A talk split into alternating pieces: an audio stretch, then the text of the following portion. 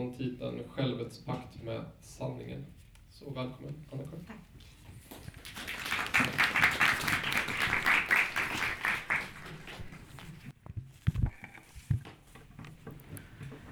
Jag tror tyvärr att titeln är lite missvisande. Jag borde egentligen ha kallat det för kanske mm, sanningssägande och demokrati eller kanske sanningssägande och demokratins utsida eller något sånt där. För att jag kommer inte snacka så mycket om någon pakt. Men um, och tyvärr tror jag att jag såg på, på liksom anslaget här utanför att jag skulle prata om Edward Snowden och, och Sverigedemokraterna, vilket jag tror att jag påstod att jag skulle. Jag, det är mer som en vignett. Att, eh, riktigt så sexigt kommer det inte att bli. Men eh, eh, okej, okay. så den 9 juni så 2013 så trädde Edward Snowden fram med sitt namn och tillkännagav vem han var. Så han offentliggjorde sin identitet. Eh, och han sa att han gjorde det med en viss tvekan för att han var rädd att den liksom, mediala uppmärksamheten skulle riktas mot hans person och vem han var snarare mot själva innehållet i de här sekretessbelagda dokumenten som han hade avslöjat. Och det var ju som ni vet dokument som inte bara handlade om NSAs massövervakning av amerikanska medborgare utan också om utrikespolitik och de utomrättsliga metoder som CIA använder i kriget mot terrorn. Och det var också det som, som försvann. Liksom. Och Snowdens oro den var förstås befogad så att det har skrivits en mängd artiklar, filmer, dokumentärer, gjorts intervjuer med honom sedan sommaren 2013 och de har varit, alltså jag tror inte att jag överdriver om jag säger att det har funnits en nästan ritualiserad upptagenhet vid hans person och vem han är. Och ganska snabbt så växte också en berättelse fram om vem den här sanningssägaren är. Och om man tittar på liksom, de här texterna så ser man att det är vissa mediala troper som upprepas och ibland nästan ordagrant så har de upprepats mellan de här liksom, artiklarna och böckerna och sådär. Och det man hittar som kommer tillbaka det, det är följande story som är så här att, att han växte upp intill NSA-högkvarteret att hans morfar och pappa tjänstgjorde för det amerikanska försvaret, att hans mamma arbetat som administratör vid federala domstolen, att hans syster var stats, jobbar som statsanställd jurist. Och också att Snowden själv har arbetat liksom för den amerikanska staten världen över. Och Dagens Nyheters intervju med honom från den 6 november 2015 är ganska symptomatisk för att den, den upprepar vissa av de där troperna. Och så alltså uppehåller den sig väldigt mycket kring vem han är. Liksom. Och på nätupplagan så finns det, det fanns i alla fall när jag kollade senast, en, en rörlig bild på hans ansikte. Så den är liksom fokuserad kring hans identitet och hans, hans person väldigt mycket. Och den handlar inte så mycket om innehållet i de här dokumenten som han avslöjade. Eh, och då är frågan alltså, hur kan man tänka kring det här problemet eller snarare kan, kanske hotet mot demokratin? Alltså det är just de mediala institutioner som har sin upp, som sin uppgift att granska makten istället styr den offentliga uppmärksamheten mot, mot sanningssägarens identitet. Och man skulle kunna diskutera det till exempel genom att hänvisa till att journalistiken förytligas och närmar sig underhållningsindustrin och sådär. Men jag tänker att det här är ett problem som snarare pekar mot en dold konflikt inom demokratin själv. Inom det fria sanningssägande som uppbär den och de institutioner som har att förvalta och göra det här sanningssägandet möjligt. Och det faktum att vi inte ser det idag tror jag i sin tur bidrar till att, att öppna liksom, spelrummet för den högerpopulistiska investering som, som vi ser idag i sanningssägandet runt om i Europa så det är viktigt att säga sanningen, upprepar Jimmie Åkesson till exempel som ett mantra. Så sanningssägandet har en politisk kraft, en mobiliserande kraft och en kraft som, som jag tänker på ett dolt sätt binds till berättelser om identitet och härkomst i demokratin. Och det är den här kraften som de högerpopulistiska partierna liksom verkligen anspelar på och mobiliserar idag när de om och om igen beskriver sig själva som de som inför den etablerade makten säger sanningen om den. Och det är en sanning som, som makten inte vill ska komma fram. Eh, och den här situationen, i, och inte bara i Europas demokratier utan också i USA med, med Trump, tänker jag. Eh, det, det gör att Alltså det, den situationen gör den franska idéhistorikern och filosofen Michel Foucaults sista föreläsningar som han höll vid Collège de France strax innan sin död kusligt aktuella idag. Och han höll dem Eh, det, det, är två föreläsningsserier som han höll där och som har kommit ut på svenska nu på Tankekraft förlag. Jag tror de kom förra våren. Och den ena heter Styrandet av sig själv och andra och den andra heter Modet till sanning. Och det är de jag ska prata om idag ganska mycket. Och för de av er som kanske inte alls känner till Foucault så tänkte jag bara kort säga att han är som sagt en, en idéhistoriker och filosof och i sina arbeten så har han undersökt och analyserat samspelet mellan makt och subjektivitet och hur makt organiseras i, i samhället. Och några av hans mest kända verk är till exempel Vansinnets historia, som jag tror kom 61. Det är hans doktorsavhandling. Ett annat verk man kan nämna är Övervakning och straff från 1975, som handlar om disciplineringstekniker och, och fängelsets framväxt.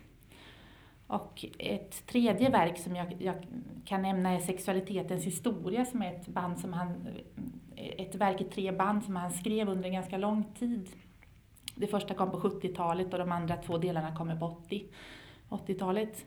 Och eh, det som är relevant när det gäller den boken för det jag ska säga idag är att i de två sista banden då går han tillbaka till antiken och han beskriver också det projektet på vissa ställen eh, som att han, han började liksom i sina tidiga verk att undersöka makt, styrande av sig själv, styrande av andra och sanning. Vad är sann diskurs? Vad, är, vad, vad innebär vad, vad, är sann diskurs till exempel i förhållande till fängelset? Vad klassas som sann diskurs? Och i förhållande till det vansinniga och så vidare. Och då säger han liksom nu på 80-talet att jag ville gå tillbaka, jag ville liksom ta den frågan men gå tillbaka till antiken och tänka det utifrån antiken. Så, så det gör han liksom i de här två sista banden av sexualitetens historia och de här två föreläsningsserierna som jag kommer prata utifrån idag, de, där går han också tillbaka till antiken, tittar på antika texter och sådär. Um, och, så, och, en annan sak som kan nämnas är också att det här, de här två banden, då, Styrandet av sig själv och Modet till sanning, Eh, de är, alltså det är öppna föreläsningar som man håller vid Collège de France. Och han var professor där och då, då var man, alltså man hade som sin plikt, liksom att, eller man var tvungen, det ingick i tjänsten, att hålla öppna föreläsningar som alla fick komma till. Och det var jättemycket folk där liksom. Så att det, det som är spännande med de här, det finns flera föreläsningsserier, han börjar på 70-talet och så håller han en per år. Och det som är intressant med dem är att det är en väldigt öppen Foucault man möter, alltså han pratar där liksom. Och, um, i alla fall, de, som, de här föreläsningsserierna som jag ska prata om, då, Styrandet av sig själv och andra och Modet till sanning, de handlar om paresia, som är det grekiska begreppet för frispråkighet eller, eller sanningssägande, det fria sanningssägandet. Så det är namnet på det ögonblick då individen, och det är så här Foucault definierar det då, då individen ställer sig upp mot makten och säger sanningen om den till priset av en personlig risk och ytterst eh, kanske med risk för att dö. Och han, han skiljer ut det här fenomenet paresia från en performativ utsaga och en performativ utsaga, det är en sån här utsaga som, som gör det den säger, till exempel ifall någon säger mötet är öppnat, om en ordförande säger det för ett möte. Eh, och då säger han att ja, paresia det är också det är ett tal som gör någonting, det har en effekt liksom.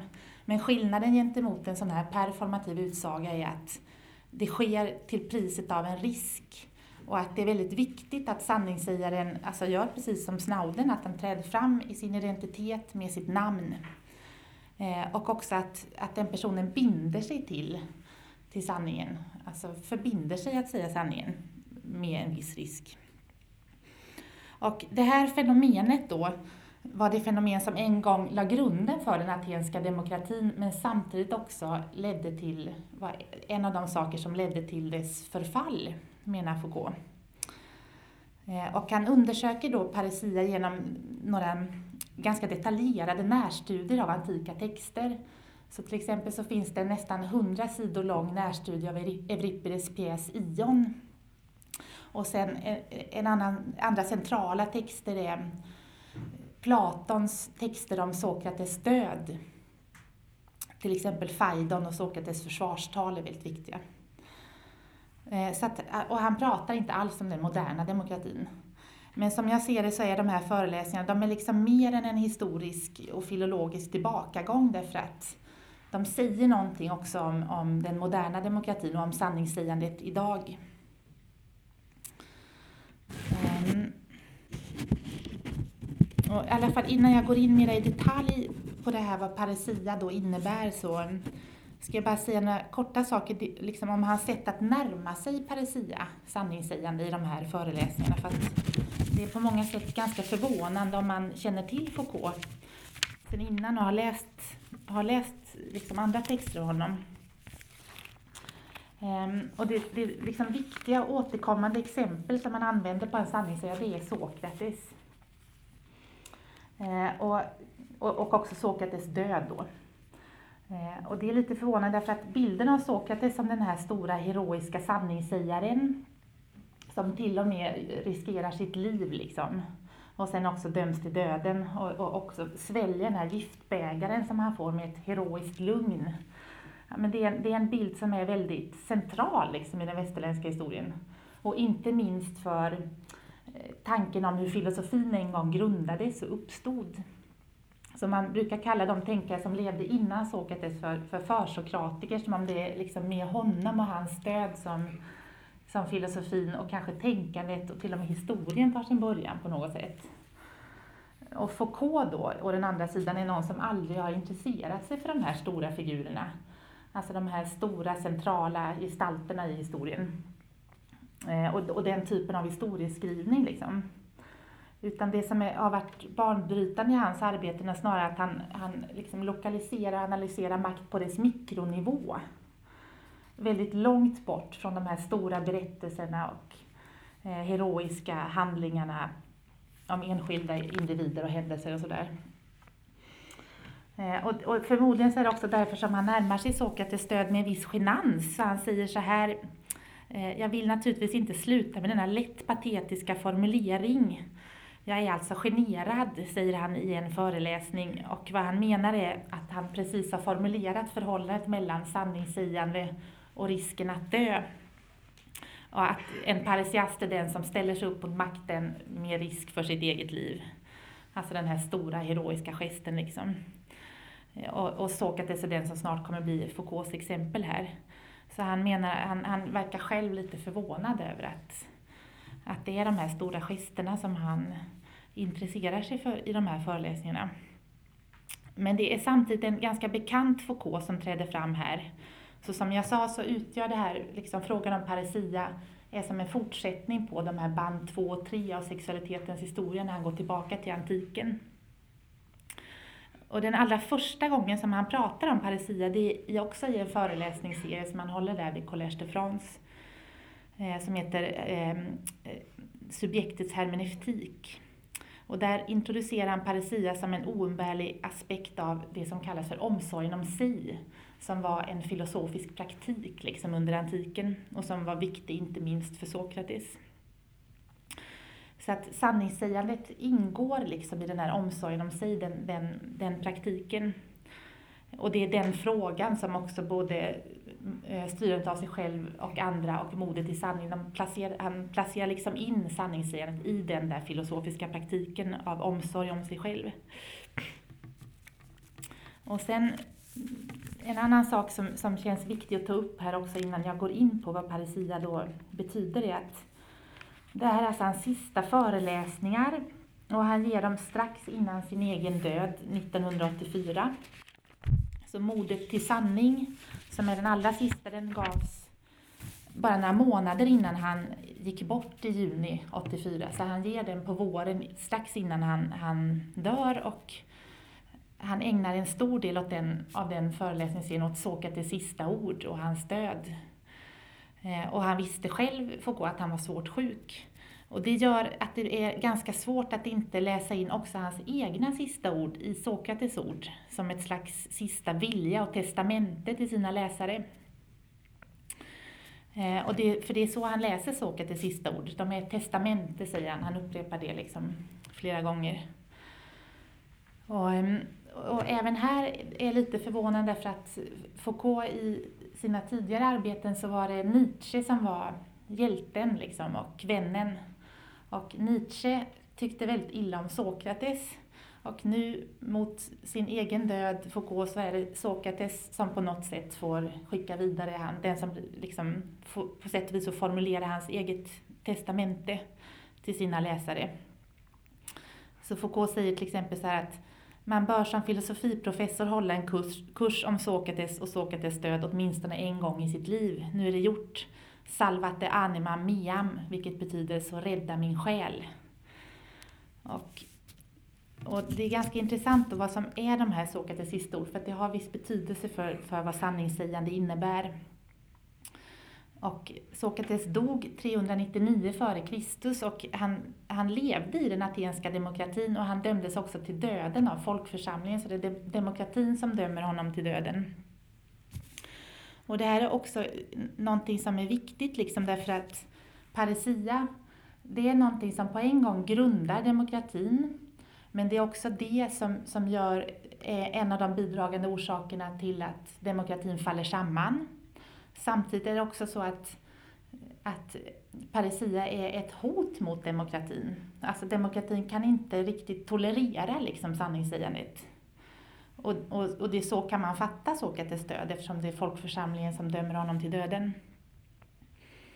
Så att sanningssägandet har en komplicerad liksom, och spänningsfylld relation i förhållande till demokratin.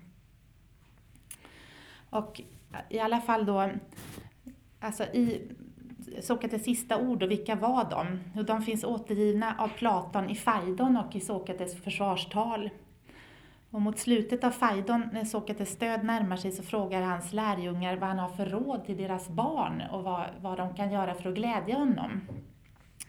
Och då säger Sokrates, gör bara vad jag alltid har sagt, inget annat. Det vill säga, visa omsorg om er själva, för det är den princip som Sokrates alltid har insisterat på. Det är liksom hans sista vilja.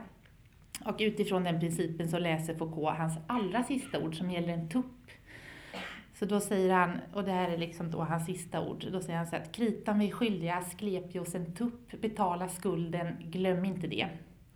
Och Kriton är en av lärjungarna och Asklepios som den här tuppen då ska offras till, det är en gud som då och då träder in med sina interventioner i människans värld.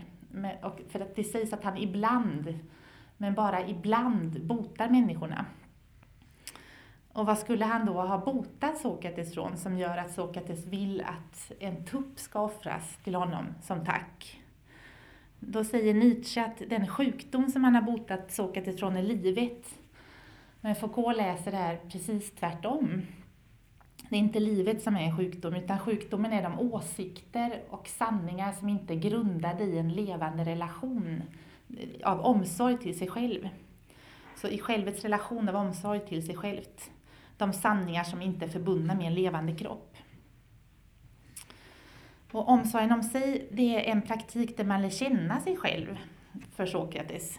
Och också hur sanningen är bunden till självet. Och paresia framstår nu, alltså det här fria sanningssägandet, det är då istället själva den knutpunkt, kan man tänka på det som, där sanningen binds till kroppen och, och, och där självet ingår i en pakt med sanningen. Eh, så att den frispråkiga individen, det är som jag sa, för det är någon som träder fram i sitt eget namn och det är också någon som förbinder sig till, alltså det ingår ett slags löfte eller en, en, ja, en pakt just med sanningen, binder sig till att säga sanningen till priset liksom av en risk. Och, um, I Sokrates fall så ledde alltså detta till hans död. Och dödsdomen beseglar på sätt och vis att den här pakten. Det är på sätt och vis så att, att den intygar att ett sanningssägande har skett. Det är därför tuppen måste offras, som tack till Asklepios, som då och då botar människorna som en slags belöning för att de har visat omsorg om sig själva. Och i den här omsorgen ingår liksom paresia. Och om vi nu går in mera i detalj då på hur man ska förstå det här paresia och framförallt hur det är, alltså hur, för det är det jag ska prata om, alltså hur paresia är eh, kopplat till demokrati och också till identitet och härkomst. Um, och Foucault han, han undersöker det här fenomenet eh, genom att följa en serie omvandlingar av paresia under antiken. Och det säger väldigt mycket om hur hur paresia kan förstås. Så att jag ska prata om de här omvandlingarna liksom av sanningssägandet. Och den första omvandlingen den sker någon gång runt 500 f.Kr. i samband med att demokratin växer fram i Aten. Så då förflyttas sanningssägandet från oraklet till människan och folkförsamlingen. Så nu blir folkförsamlingen själva platsen för människans eh, frispråkighet, liksom att hon tar ordet. Um, Ehm, så att eh, sanningsärendet flyttas från oraklet och Delphi. Delphi är ju platsen liksom där oraklet talar. Ehm, så, så Delphi var den plats där Gudens röst trädde fram och sa sanningen om människan och människans öde. Ehm, men vad som sker nu är att det flyttas till Aten och demokratin där människan själv genom sanningssägandet tar makten över sitt öde. Och det här är viktigt för att sanningssägandet är som en del av omsorgen om sig så är det också en, en del av styrandet av sig själv och styrandet av andra. Liksom. Så det, att, det, att det flyttas från Delphi till Aten har också att göra med att det är det ögonblick då människan själv också inte bara underkastar sitt öde utan också försöker ta makten över sitt öde. Och oraklet, oraklets sanningssägande, det, det är ett sanningssägande i gåtor. Oraklet ger spådomar och, och som också rör människans framtid och, och spådomar som måste tolkas. Men det, det sanningssägande som växer fram nu det är ett politiskt demokratiskt sanningssägande som, tar, som liksom utförs av människan i folkförsamlingen och som också är ett tal till människan och som inte rör en avlägsen framtid utan ett konkret politiskt nu. Alltså det är frågan vad, vad ska göras liksom? Vad måste göras nu, idag? I en viss konkret politisk situation. Och sen, så det här sanningssägandet då, som han kallar för det politiska demokratiska sanningssägandet, det växer alltså fram samtidigt som demokratin och det utspelar sig i demokratins rum.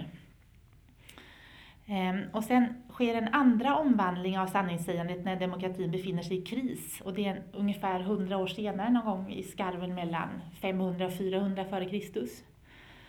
Och då förflyttas sanningssägandet istället från folkförsamlingen mot filosofin, hävdar Foucault.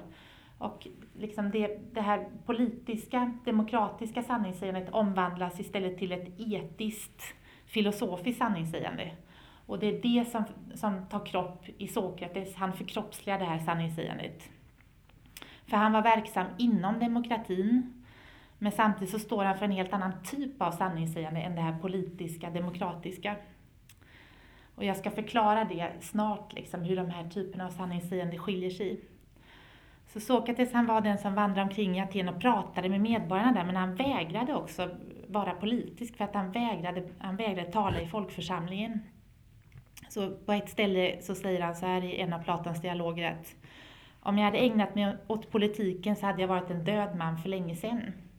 Så han hade rätt att tala i folkförsamlingen men han avstod från det. Och, eh, alltså, de här omvandlingarna illustrerar också den här tanken då om att sanningssägandet på en gång är demokratins grund men också eh, dess hot och problem. Därför att det politiska sanningssägandet, det är det som grundar demokratin, som växer fram i takt med demokratin. Men det är också det som bidrar till att den faller samman. Och det är då ett nytt sanningssägande, det här filosofiska, etiska sanningssägandet uppstår som fungerar på ett annat sätt liksom, än det politiska.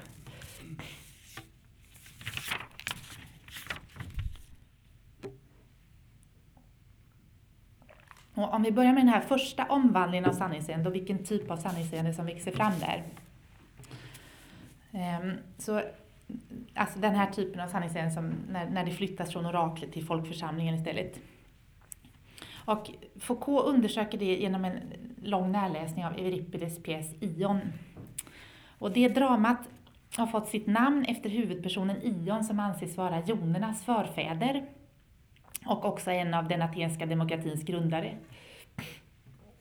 Och i eh, Euripides pjäs så är han frukten av Ion alltså, är frukten av eh, Apollons, guden Apollons våldtäkt på Krusa. Och Apollon är också den gud som talar i Delfi. Det är viktigt.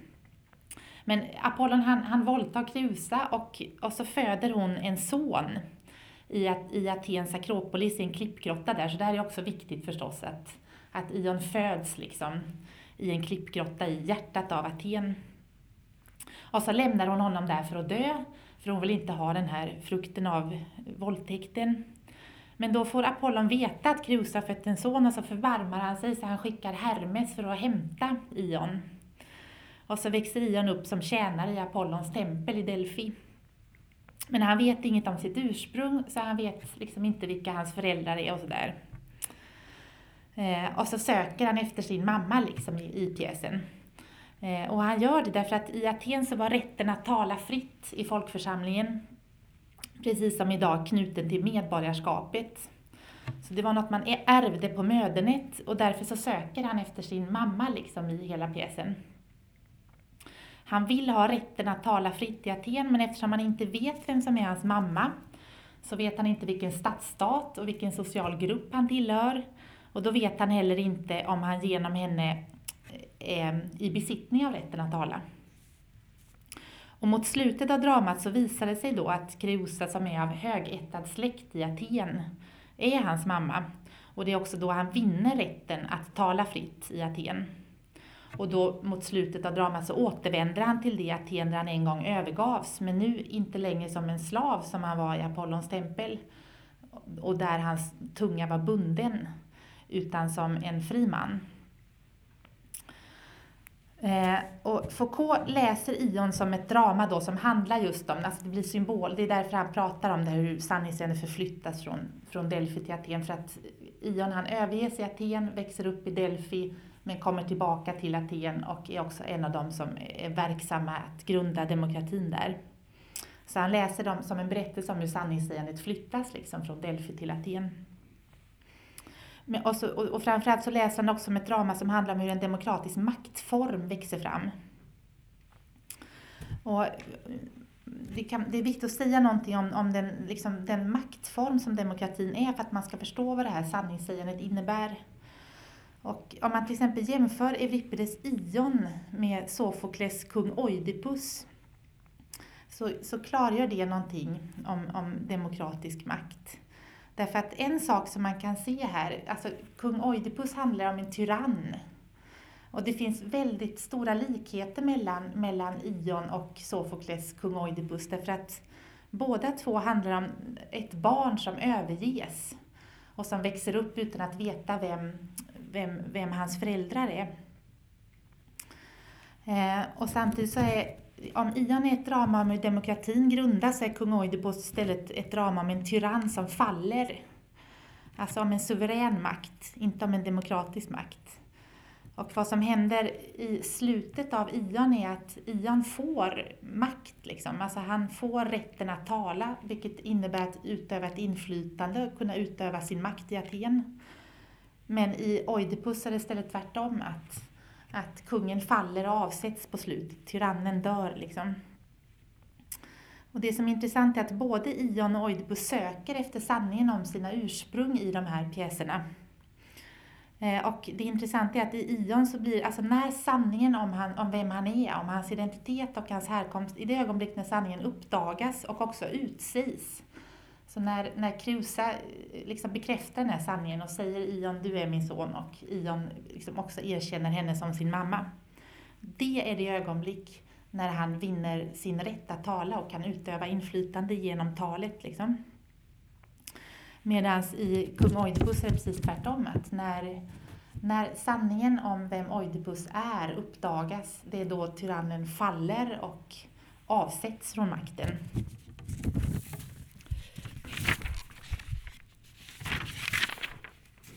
Så att rörelsen är liksom omvänd i de här två dramerna. Um, och den är också omvänd på, på, på ett annat sätt därför att i, i kung Oidipus så är det Oidipus ensam som driver själva sanningssökandet. Han vill liksom veta sanningen om sitt ursprung och han är den som hela tiden Alltså det finns flera sanningssägare i, i kung Oidipus men det är han som driver jakten på sanningen kan man säga. Han är aktör där, han är ensam aktör. Så han tillkallar herdar, vittnen, eh, alla möjliga. Han liksom kallar till sig folk ända från Kitairons skogar för att de ska säga liksom sanningen om vem han är.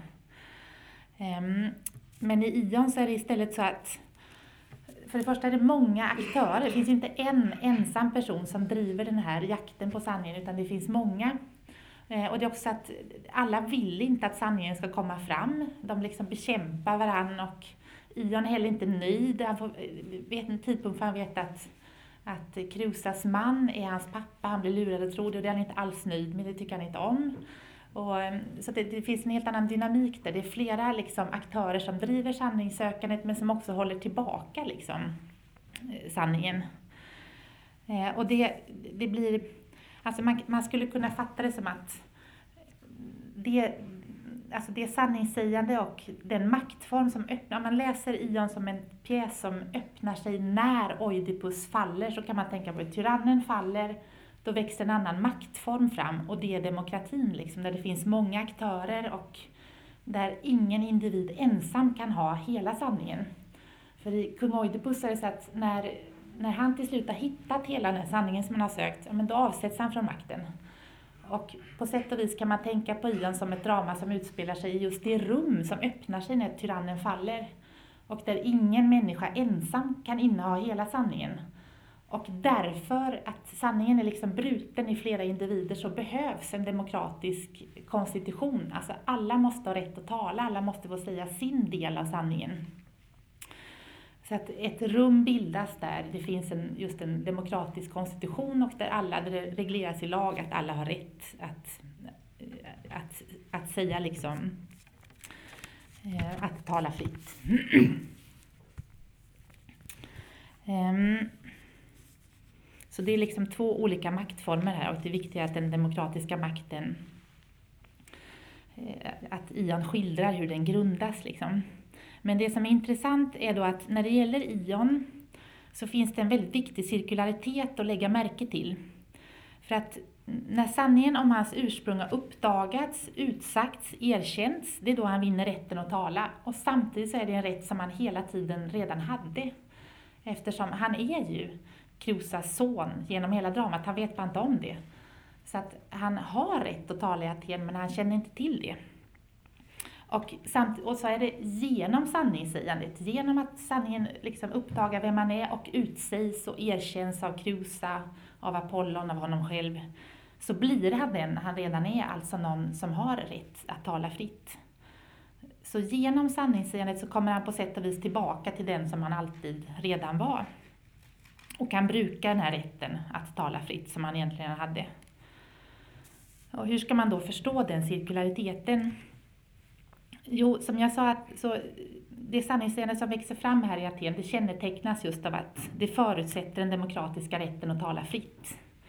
Så det förutsätter det som man då kallar för den demokratiska konstitutionen, isegoria på, på grekiska. Eh, och det är just det som är utmärkande för den här demokratiska politiska parasin, att alla har rätt att bruka den och att den rätten regleras i lag och är bärande i stadens konstitution. Och så ser det ut idag också. Så lagen om yttrandefrihet till exempel är ju den lag som ska reglera att det finns en jämlik rätt för alla att tala. Och, um,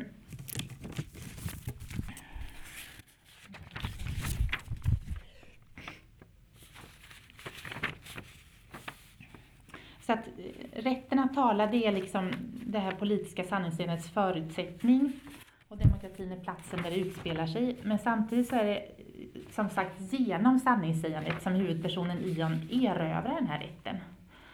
Så i början är han en slav i Apollons tempel och hans tunga är bunden, men i takt med att, att, att han genom sanningssägandet liksom får veta vem han är, så vinner han rätten att tala. Eh, och så förhållandet mellan Isegorias, alltså den demokratiska rätten för alla att tala, och det fria sanningssägandet bildar en cirkel där båda två förutsätter varann. Ehm, och hur kan man då förstå den cirkeln där den demokratiska rätten å ena sidan är en förutsättning för sanningssägandet, men där det samtidigt å andra sidan är genom sanningssägandet som Ion erövrar den rätten? Jo, enligt Foucault då så vilar den här liksom cirkeln eller paradoxen på att sanningssägande är, är något mer än en jämlik demokratisk rättighet. Så det är något mer än en status och en rätt eftersom det utövas som dynamism, alltså som kraft, dynamik, inflytande och makt. Så sanningssägande är ett sätt att styra såväl sig själv som andra genom talet och därför placerar det individen i en överordnad snarare än en jämlik position. Så att utöva den här frispråkigheten är att genom sitt tal utöva inflytande och styra andra. Alltså det är helt enkelt att utöva makt. Eh, och det är på grund av att det här fria talet är utövandet av en kraft och en, en makt och ett inflytande som själva rätten att praktisera det är så åtråvärd för Ion. Alltså han söker det genom hela dramat. Eh, och innan han har erövrat det så är han just en slav liksom i Gudens tempel. Och, och en sak som, som sägs i dramat är att, att han vill bli en av de främsta. Alltså en som tillhör det främsta ledet, det vill säga han vill utöva ett styre. Ehm. Och samtidigt är det då viktigt att komma ihåg att när det gäller demokratisk paresia så handlar det om ett inflytande som utövas eh, under demokratiska villkor, alltså inte tyranniska. Så det är inte en tvingande makt som böjer andra utan det är utövandet av ett inflytande i ett rum som regleras just av, av den här rätten för alla att ta ordet. Så ett styre genom talet, inte genom våld, som medger en frihet både hos den som lyssnar, att, att liksom inte lyssna, att gå iväg, inte låta sig övertygas, eller låta sig övertygas och styras. Och så medger det också friheten hos andra som vill ta ordet att, att också bli en av de här främsta.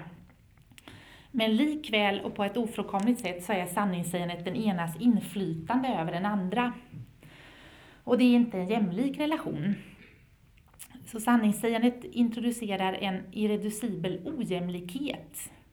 En skillnad, eller vad man skulle kunna kalla för en differential. Alltså ett skillnadsförhållande.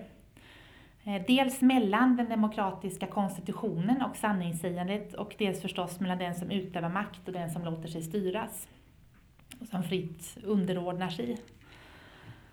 Så i demokratin själv så finns det alltså en spänning mellan å den ena sidan paresia, som är den ene styre över den andra, och inte någon helt jämlik relation, och å den andra sidan den jämlika rätten, liksom, som samtidigt är en förutsättning för att man ska kunna tala fritt. Och hur kan man då utveckla den här paradoxen? Jo, eftersom demokratisk makt är en maktform som inte bygger på våld utan på det fria talet så är det också en maktform som vilar på erkännande. Alltså det är ett inflytande och utövande av makt som bygger just på ett lyssnande. Det måste tas emot och fritt accepteras och erkännas av de som låter sig övertygas.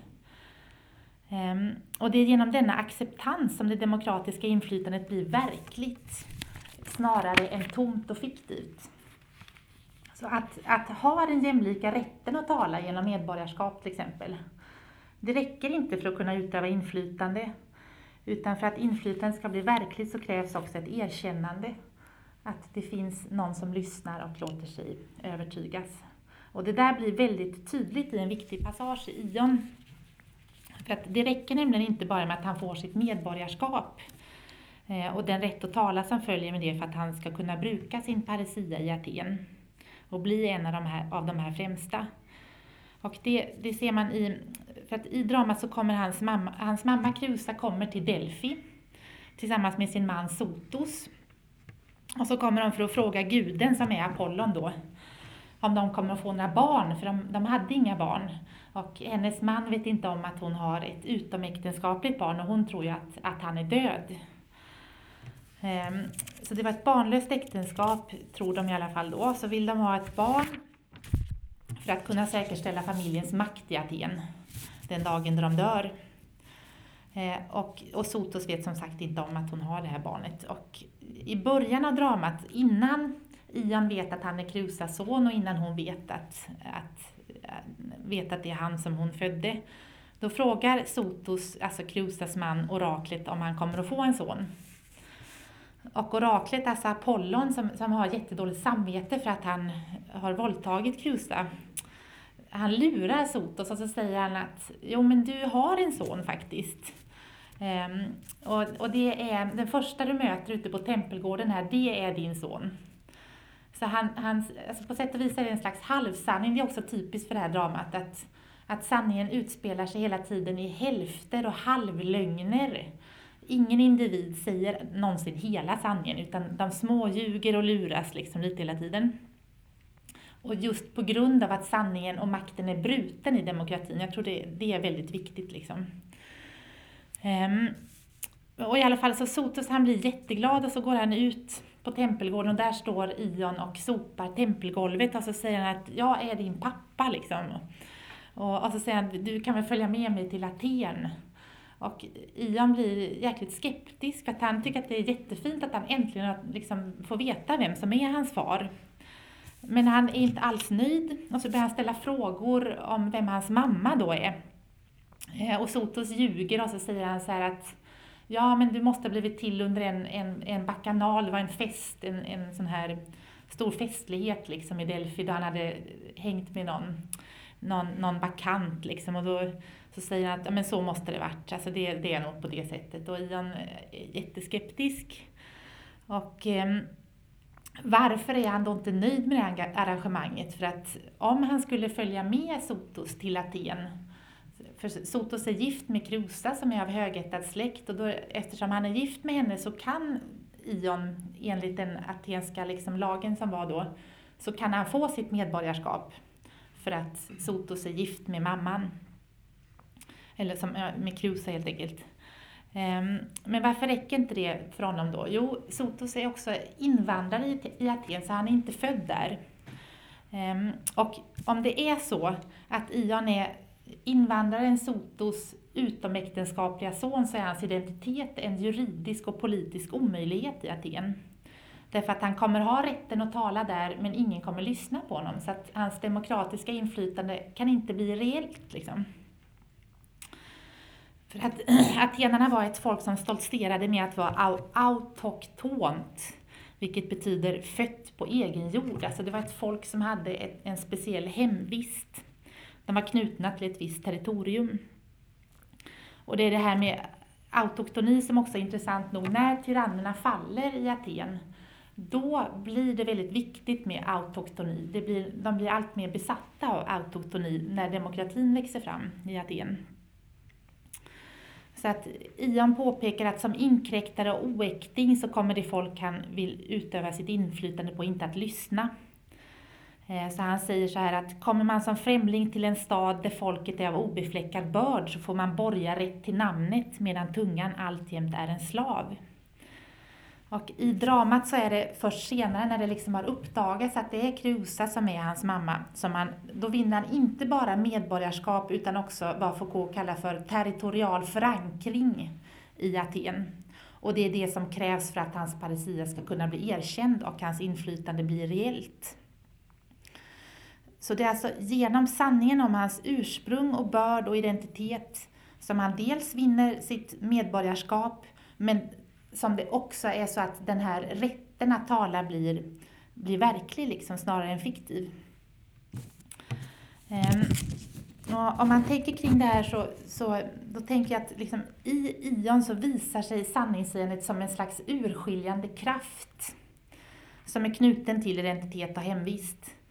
Så det är, det är just det här jag upprepat nu hundra gånger här, men just genom sanningen om hans ursprung och, och identitet och inte bara sanningen, utan sanningssägandet. Alltså att han erkänner Kruse som sin mamma, att hon erkänner honom som sin son och så vidare. Um, som han skiljs ut som en av de främsta, alltså som någon i verklig besittning av rätten att tala. Så beroende på vad sanningen avslöjar så kan det visa sig att han äger den rätten Ehm, eller inte. Och den kan också visa sig vara fiktiv eller verklig. Och på samma sätt kan Krusa förlora sina rättigheter om det skulle visa sig att en yngling som bor i hennes hus och som hon inte känner igen som sin son eftersom hon övergav honom vore avlad av en slavinna. Så det är genom sanningssägandet som såväl den ta fria talande individen som en talande gemenskap mobiliseras och växer fram och skiljs ut från de som inte är i besittning av denna rätt, som rent formellt ska tillfalla alla. Så sanningssägandet har en, en politisk och mobiliserande kraft. Alltså genom det formas en gemenskap av talande subjekt med politiskt inflytande. Och, och, det här tänker jag är en konflikt som också sträcker sig in i den moderna demokratin för att det är till exempel genom en kamp om identitet, en kamp om vem som äger rätten att berätta berättelsen om ens ursprung, sociala och historiska tillhörighet som exkluderade grupper vinner erkännande som talande subjekt i den moderna demokratin. Och det är i sin tur också en förutsättning för erövrandet av politiska rättigheter Såväl som för att dessa rättigheter ska kunna bli verkliga då snarare än fiktiva. För det var avgörande för arbetarrörelsen till exempel, för kvinnorörelsen och den svarta medborgarrättsrörelsen. Eh, och, och det här är också en, en, en fråga i prövningen av en flyktings asylrätt. Så för att en flykting ska få asyl i Sverige och de politiska rättigheter som följer med ett medborgarskap så måste hen kunna bevisa sin identitet och sitt ursprung men för att den demokratiska rätten till yttrandefrihet som kommer med medborgarskapet sen ska bli verklig så krävs också något annat. Det krävs en territorial förankring i det land som man har kommit till. Alltså ett visst mått av social, kulturell och språklig integration för att man ska kunna utöva sitt politiska inflytande på ett verkligt sätt. Och ett barn som föds i Sverige blir medborgare genom att, i och med att denna förankring i landet kan garanteras genom börd. Så hen måste ha minst en förälder som själv lever i landet och har medborgarskap för att själv få medborgarskap. Och att Euripides i sin pjäs förlade Ions ursprung till Aten, det hade också en slags antik identitetspolitisk bakgrund. Därför att enligt legenden så föddes Ion egentligen i Akaja som ligger i Jonien. Eh, och han var, det sägs att han var Jonas förfader eh, och så var, men så var han samtidigt också en av demokratins eh, grundare. Och med tiden så blev det allt viktigare då för Aten att hävda sin autoktoni. Och det blev också viktigt att framställa sig som jonernas stad, därför att man ville utöva styre över Jonien. Så då behövde ju Ions ursprung inlemmas i Aten. För då skulle jonerna vara det folk som tillhörde Aten och inte vice versa. Och det är en sån förflyttning av Ions ursprung som man också gradvis kan skönja i legenden. Om man tittar på legenden om, om Ions ursprung så kan till exempel Aristoteles hävda att han var från Akaja medan han då i Euripides pjäs istället får en, en atensk mamma. Ehm, och den här liksom spänningen, cirkulariteten och paradoxen mellan Parisia paresia och den demokratiska konstitutionen menar Foucault då, det är en spänning som på en gång bär demokratin men samtidigt också hotar den. Och på sanningssägandets sida så innebär det att sanningssägandet har just den här, som jag har sagt några gånger, den demokratiska konstitutionen, rätten att tala som sin förutsättning, men den har den också som sin effekt. Därför att det är genom sanningssägandet som den som saknar rätten att tala paradoxalt kan skrivas in i den här rätten. Eh, och det är också genom sanningssägandet som den här rätten kan bli verklig snarare än fiktiv. Så I den meningen så bär den liksom demokratin och, och den demokratiska konstitutionen. Men samtidigt är det också en paradox som hotar demokratin. Hur? Jo, om vi återigen påminner oss om att det demokratiska rummet där det här politiska sanningssägandet utövas är ett rum där makten inte är tyrannisk utan vilar på erkännande så blir det tydligt att det också är ett rum som öppnar sig mot vad Foucault kallar för parisians skugglika dubbelgångare. Alltså det öppnar sig mot ett falskt sanningssägande. Så eftersom demokratiskt inflytande kräver erkännande så öppnar sig demokratin dels då mot den här, en rätt som inte är verklig utan fiktiv, Men dels också mot en paresia som inte längre har allas rätt att tala som sin effekt, alltså som inte är orienterat mot det. Som inte riktar sig mot det, eller som Foucault säger är indexerat mot, mot denna rätt. Utan snarare begränsar den istället. Um, och Problemet med demokratin menar Foucault att den kan inte ge rum för en skillnad mellan sant och falskt och bra och dåligt. Så den kan inte skilja mellan det sanningssägande som är bra för staden och det som istället invaderar och förstör den. Så om var och en har rätt att säga vad som helst enbart i kraft av sitt medborgarskap så kan ingen etisk differentiering, alltså ingen etisk skillnad göras mellan bra och dåliga sanningssägare. Och, och där, det är också en av anledningarna till att, till att liksom den atenska demokratin sedan faller samman, menar Foucault. Och parisian öppnar sig också mot, alltså istället för ett sanningstal, mot ett smicker och mot att smickra massan och att, mot att bevara liksom, eh, en parisia som är knuten just. Och det här säger han inte explicit, men jag tänker att det är viktigt. Alltså som är knuten just till ett visst territorium. Och för det som händer i Ion är att alltså på ett sätt är den här autoktonin en fiktion. Liksom. Eh, för att Ion, ja han är, född, han är född i Aten men hans pappa är också guden från Delphi och på slutet av dramat är det också att eh, det, det, blir aldrig, Sotos han får aldrig riktigt veta att, att han inte är Ions pappa. Och då säger Athena till dem, så säger hon så här till, till Kruse och till Ion, så säger, men vi, vi låtsas som att Sotos är Ions pappa. Det blir mycket bättre för det, då, då kommer folk liksom att lyssna på Ion ändå. Så det är paradoxalt det där och det finns liksom inte något, något rent ursprung men, men det är ändå genom en det är genom att hänvisa till en sån här historisk och territorial förankring som, som han blir erkänd. Och det dåliga sanningssägandet, alltså det goda sanningssägandet då, det är ju det som någonstans vidgar rätten att tala för, för alla liksom. Medan det dåliga sanningssägandet är ett sanningssägande som snarare knyter det mycket starkare till ett visst, till ett visst territorium.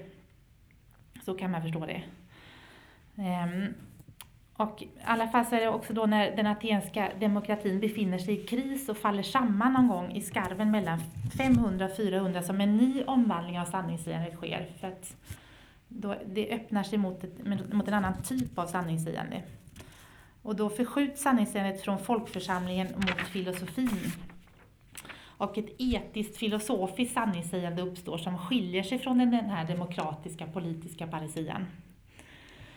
Så om den demokratiska politiska paresian utspelar sig som en konflikt om rätten att tala, grundad i identitet och ursprung, så måste den etiska filosofiska paresian istället förstås på ett annat sätt. Alltså den utspelar sig som en annan typ av konflikt, tänker jag. Alltså den har en annan konfliktlinje som inte är orienterad mot en rättighet utan mot distinktionen bra-dåligt och sant och falskt. Och det är denna paresia som då förkroppsligas i Sokrates som var filosofen som vandrade runt i staden och pratade med medborgarna där och samtidigt vägrade att bli politisk. Eh, så genom sina utfrågningar så prövade han om stadens och de styrandes röster var bra eller dåliga, om de överensstämde med sanningen eller om de var falska. Så det är ett sanningssägande som inte i första hand utövas som en rättighet, som man, bara, liksom, som man en gång får och sen bara har, som en slags status, utan det utövas som en praktik istället. Och som en praktik så kan den inte, så är det ett sanningssinne som inte en gång för alla kan erövra sin verklighet. Just som en given rättighet. Utan filosofin måste istället ständigt söka och pröva sin verklighet. Och denna filosofins verklighetsprövning menar Foucault nu måste ske i förhållande till politiken. Men den får samtidigt aldrig bli politik. Um, så den sker i förhållande till regerandet och styrandet av sig själv och andra som en, pröv, som en prövning av de styrandes röster. Men den får heller inte bli politik. Och det tänker jag är viktigt idag för att det finns ett sådant krav, liksom, inte bara på filosofin utan också på konsten till exempel, litteraturen, att den ska bli politisk. Men vad, vad innebär det då att filosofin ska förhålla sig till politiken men samtidigt inte få bli politik? Jo, det är genom att förhålla sig till politiken som filosofin får ett innehåll och kan vara något annat än bara logos, alltså bara tomt prat. Så Sokrates då, han utformar inga lagar och han säger inte hur staden ska styras, men han förhåller sig just till makten och de styrandes röster och han rör sig i det politiska rummet. Och I Sokrates fall var detta rum just demokratin, så han verkade ju i demokratin. Så han prövar demokratin, han frågar ut den och han frågar ut de demokratiska principer som vi tar för givna. Så genom sina utfrågningar av medborgarna i Aten så prövar han hur sanningen och självet är förbundna i demokratin. Och han säger sanningen om detta band. Men samtidigt står han för ett annat slags sanningssägande än det politiska. Och med Foucaults ord så upprättar han ett slags utsida, eller vad Foucault kallar för en envis exterioritet i demokratin. Och därför tänker jag att man också kan förstå hans död som demokratins oförmåga att tolerera denna sin egen utsida. Alltså att tolerera ett sanningssägande som, som ser annorlunda ut än det här politiska sanningssägandet. Och det var ju också folkförsamlingen som till slut dömde honom till döden. Och det säger också någonting om det där spänningsfyllda förhållandet liksom mellan sanningssägande och demokrati. Och i vilken mening är han då en demokratins utsida, Sokrates? Jo, det sanningssägande han står för, det utspelar sig inte i första hand som en konflikt om identitet och ursprung. Utan han är snarare någon som tänker, inte med utgångspunkt i sin egen identitet och historia, utan utifrån det vi som kallar på oss i samtiden. Han frågar hur tillhörigheten till detta vi ser ut och vad villkoren är för en sån gemenskap. Ja.